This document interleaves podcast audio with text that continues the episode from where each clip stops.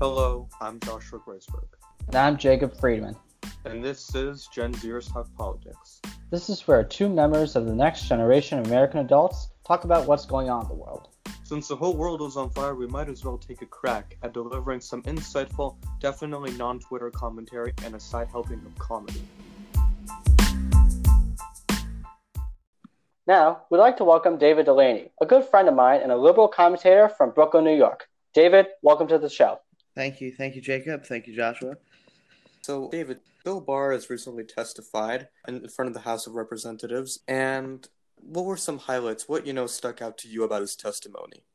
Um, well, I didn't watch all of it, but the part that stuck out the most for me is how long it took him to um, to say that soliciting foreign aid in an election uh, was not acceptable. He danced around the question and had to be restated, and then he finally said it wasn't.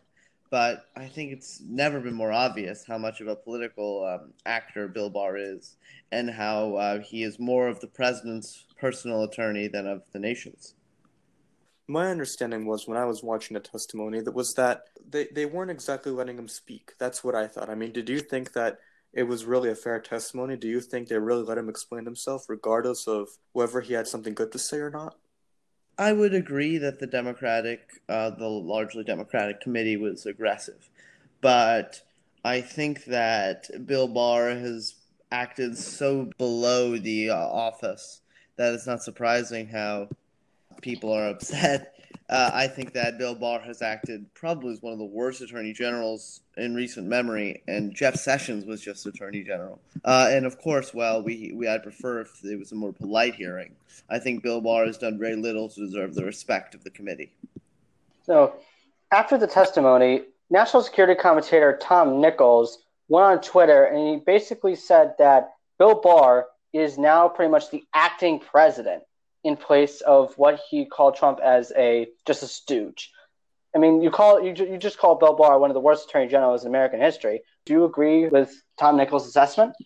Uh, no, I don't agree. I think that the president could fire him tomorrow, and that would be the end of the, the story. I don't think that anyone really controls the president. I don't think Bill Barr or Kushner or Pence or um, or really anyone in the White House controls the president.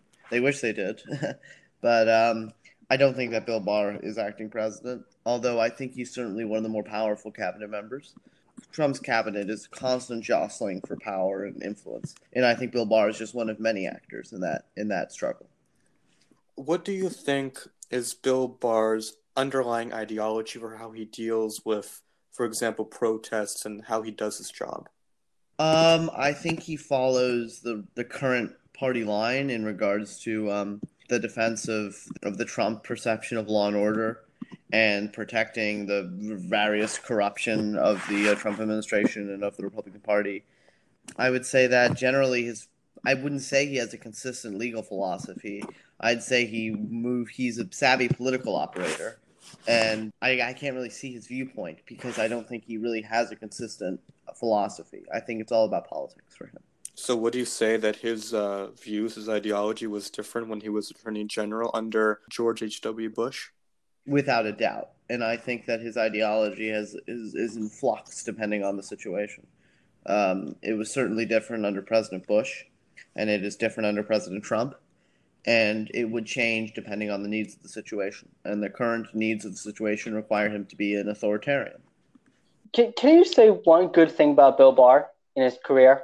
One good thing about Bill Barr. Well, that's hard to say. I'm not really. Bill Barr is um, probably a, some of the worst of conservatism uh, in terms of like a virtual embodiment of Dick Cheney and Donald Rumsfeld. But um, I suppose I could tell him that he's been very um, active against the Chinese Communist Party, especially in regards to Google and uh, Microsoft and Hollywood studios. I think we can all agree that the Chinese Communist Party is bad, but at the same time, I think he would change that approach if it was convenient for him. So I would say that's a good thing about Bill Barr. But again, it's very hard for me to be a fan of Bill Barr. Speaking of China, that was one of the big points uh, on Wednesday when the CEOs of Google, Apple, Facebook, and Amazon all testified before the House Judiciary Subcommittee. As, as a Warren supporter, yes, I did. You know, how do you feel, Big Mac? Um, I did support Elizabeth Warren. This is true. Uh, she was not my first choice for president, but she became my first choice. Um, as, in terms of the tech hearing, I think that big tech is a very big threat to the um, to American citizens and to um, to our democracy, to the republic. And I think Jeff Bezos is a highly um, uh, corrupt, very greedy individual. Why do you think that is? He's accumulated obscene wealth while we are living in a country that is in an economic crisis, in a crisis of poverty, in a crisis of inequality. And Amazon, I do not believe, has been a very conscious corporation, and I do not believe that Jeff Bezos has been a very um, uh, virtuous individual. And I think Amazon is a monopoly. And I was appreciated how um, aggressive some House members have become against Amazon, and I appreciate that this has become a bipartisan issue. Senator Hawley of Missouri, who's an interesting character, uh, he doesn't fit in any um, GOP cookie cutter box, has taken up this issue. Um, and I think that when it comes to Amazon, I agree with what Senator Warren said. When you have a monopoly, uh, you have to approach it the way Theodore Roosevelt did. You have to break it up. I think Amazon is monopoly, and I think that if we don't act fast, it will become even more pervasive than it already is. And we're going to lose a lot of small businesses, and we're already hemorrhaging small businesses by the day. Uh, that's what I mean when I say Bezos uh, is obscenely wealthy and when he's a greedy individual because we're in an economic crisis where thousands of Americans have died from coronavirus. Uh, millions of Americans are, are, are bleeding cash, but he has become more wealthy than he's ever been in his life. Are you saying, or, David, that uh, Amazon's current status is a monopoly? It's like uh, right now it's impersonating this ideology of corporate social Darwinism? Could you clarify that? I sort of well, know what you mean. Well, so it's the ideology where during the Gilded Age, it actually justified monopolies. That oh yeah, okay, yeah. now that rings a bell. Uh, I would agree completely with you, and I think that we're headed back into a Gilded Age with Amazon, uh, and Jeff Jeff Bezos is the new J.P. Morgan, and um, and Mark Zuckerberg is John Rockefeller, and it's they're they're rooting out competition and their business practices are less than virtuous. And I think that it is social Darwinism. And social Darwinism is, a, I would say, a very bad ideology. I think Jeff Bezos and the growth, the growth of any kind of, of massive corporation like Amazon, which is huge, and Jeff Bezos, someone who has accumulated so much wealth as he could become the world's first trillionaire. We cannot have both a, a country of a constitutional republic and people with such vast accumulations of wealth um, it's escaping me, but Supreme Court Justice and the first Jew on the Supreme Court, um, Louis Brandeis, had a wonderful quote on how we can either, yes, he said, we can either have a democratic society or we can have a concentration of great wealth in the hands of a few. We cannot have both. There's a point where you have a, where Jeff Bezos or people like him accumulate so much wealth that we don't really have a society where people are equal anymore before the law. We don't have a republic anymore, and I think that Jeff Bezos is a threat to our republic. But um, David, uh, J- Jeff Bezos started Amazon. I mean, you know, the beginnings of Amazon involved him putting, you know, beaten up books in cardboard boxes. I mean, Amazon had very simple beginnings, and Jeff Bezos turned that into, you know, a massive corporation. I mean, in your opinion, what do you think Jeff Bezos should have uh, should have done to ensure that his practices were more, as you say, virtuous? I respect entrepreneurship entirely, and I don't think that I think that Jeff Bezos. I mean, this is I don't think he's acted illogically. Uh, the logical conclusion of running a corporation is delivering a profit to your shareholders. I think that Jeff Bezos can be more virtuous in regards to his business practices and the way he treats his workers, especially which has been highlighted by the coronavirus pandemic. But I really think that it's the government that has dropped the ball on this one.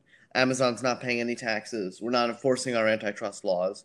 I, I do blame Jeff Bezos for his for his greed, which I do believe exists. I don't believe that any man can accumulate that kind of wealth without greed. But I think for him, he's pursued this logically, and I think our government has acted in hock uh, to large corporations such as Amazon when we should have been taxing them and we should have been breaking them up when they got too large.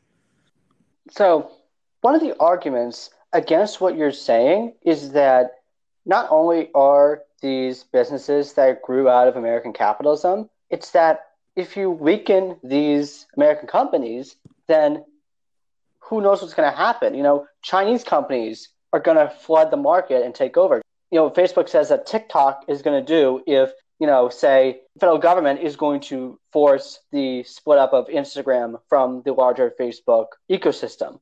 How do, how do you respond to that argument? Well, I think that our government should have a candid willingness to be on the side of economic patriotism, entirely willing to prioritize American commerce over Chinese commerce. I think that when it comes to TikTok, I'm not entirely opposed to a TikTok ban. While I think that it is kind of hypocritical that everyone points out TikTok for stealing our data when Facebook has been doing this for years, all companies are doing it. I see no reason why TikTok and Facebook shouldn't face discipline and, and punishment. And when it comes to Amazon, when you break, I do believe we do need to break up Amazon. And I think that government should show a willingness to prioritize small businesses and favor competition. And if that means we have to break up Amazon, if that means we have to block out Chinese companies out of the market, then I have no problem with that. I believe in free markets, but there's a point where I believe government must step in to protect not only the markets themselves, which monopolies are the natural enemy of free markets, but also general society and the, the people of the United States. Moving on to government intervention in the economy. So, as as you know, GDP contraction has been the worst ever. So, do you feel that there should be another stimulus package? I think that there 100% should be another stimulus package. And I think, however, that we're in a vulnerable situation because I think we botched it up from the start. The problem is, is that while I support federalism in the United States, uh, I think states are important. Ultimately, there was very little coordination. At the state level, we had 50 different economic responses to the crisis, which was problematic of sorts. But when it comes to the federal government, I think we should have acted similar to how the Europeans did in terms of directly subsidizing wages. Uh, instead of a haphazard uh, collage of unemployment benefits and stimulus cash. But now that we are where we are, I do support another stimulus package, and I do support giving states the aid they need to get themselves out of the crisis. And I think that we need to extend unemployment benefits, and we need to do something about evictions, uh, because there's going to be millions of evictions in this country, and it's going to be a crisis unseen since the Great Depression. And I think that it will be very bad for societal cohesion, and I think it will be very bad for um, the economy naturally. So I do believe that there should be another stimulus package. I haven't gone into the weeds of the details recently. I have in the past. Uh, but I think that we do need to provide aid to states. We do need to provide, I would like to say, direct subsidization of wages to employers.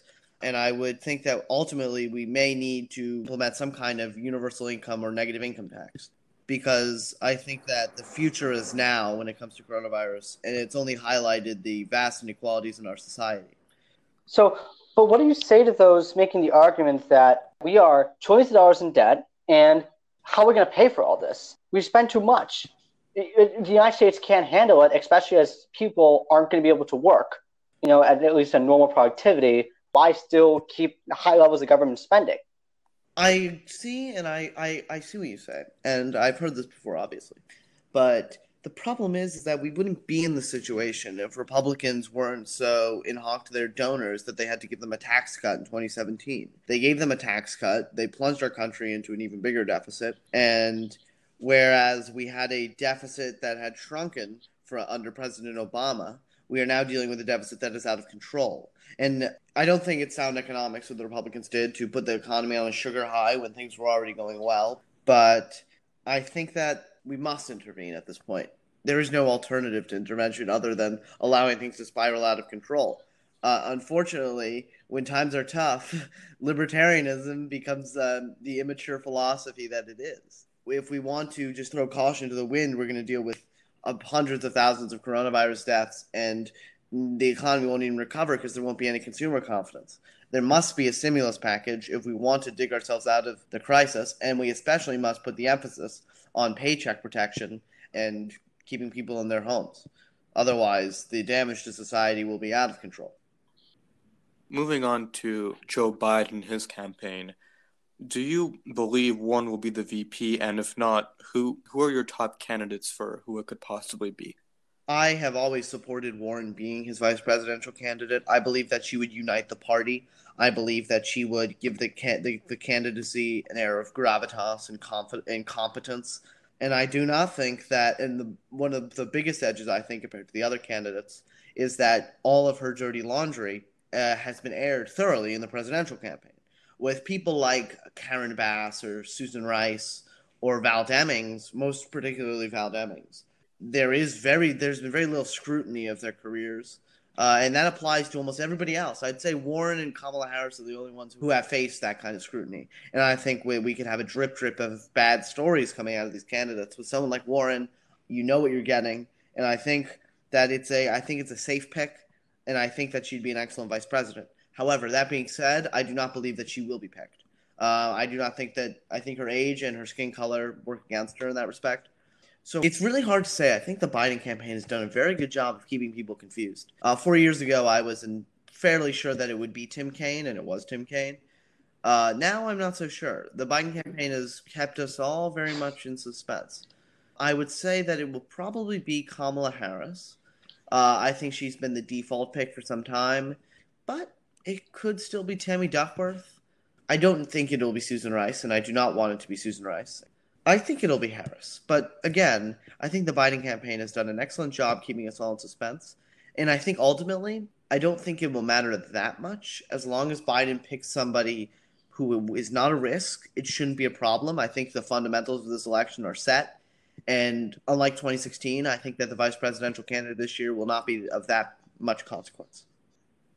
So, just a final question. As you know, a part of Joe Biden's campaign is he promises to reunite the nation, which, you know, as you know, has been very highly divided, very highly polarized, very partisan. But some say that if he becomes president, he'll be pressured by the far left of the Democrat Party to act on their agenda rather than focus on being more bipartisan. So, do you think they're right? What what what do you think? Well, I'm not sure if I accept that dichotomy. When it comes to bipartisanship, I don't think Republicans will cooperate on whatever Biden's agenda is. Um, if Mitch McConnell's minority leader, I hope he's minority leader, but uh, Kevin McCarthy and Mitch McConnell will stymie Biden's agenda no matter how moderate it is. Um, Biden could propose centrist compromises on our economy. He could propose centrist compromises on everything, but Fox News will declare it to be some kind of socialist scheme to destroy America. Um, do I think that Biden's going to be some kind of puppet of the radical left? No, he he spent the entire primary skating around them. Uh, I'm I've been very enthused by Biden's um, attention to the left on issues like infrastructure and climate change, and I think many people have. And uh, but the, ultimately, he's still proposing reasonable consensus solutions that would ultimately do a lot to help get us out of our rut. So I think that the idea that Biden is some kind of puppet to the radical left is a tired Trump attack. And like many tired Trump attacks, they're going absolutely nowhere. Thank you so much, David. This was amazing. If you want to come back around oh, election oh, time, you. you know where to find us. Part of our mission here at Gen Zers Talk Politics is to kind of represent a broad variety of political views across the whole political spectrum and to really get a good window into political opinions. So, thank you so much for contributing to that. Well, thank you. I, I was happy to be on. And that concludes this episode of Gen Zers Talk Politics. Be sure to follow us on Facebook, Instagram, and Twitter, and send us any and all questions regarding the news or politics, because your questions make the show. Thanks for joining us, and we hope to see you next time.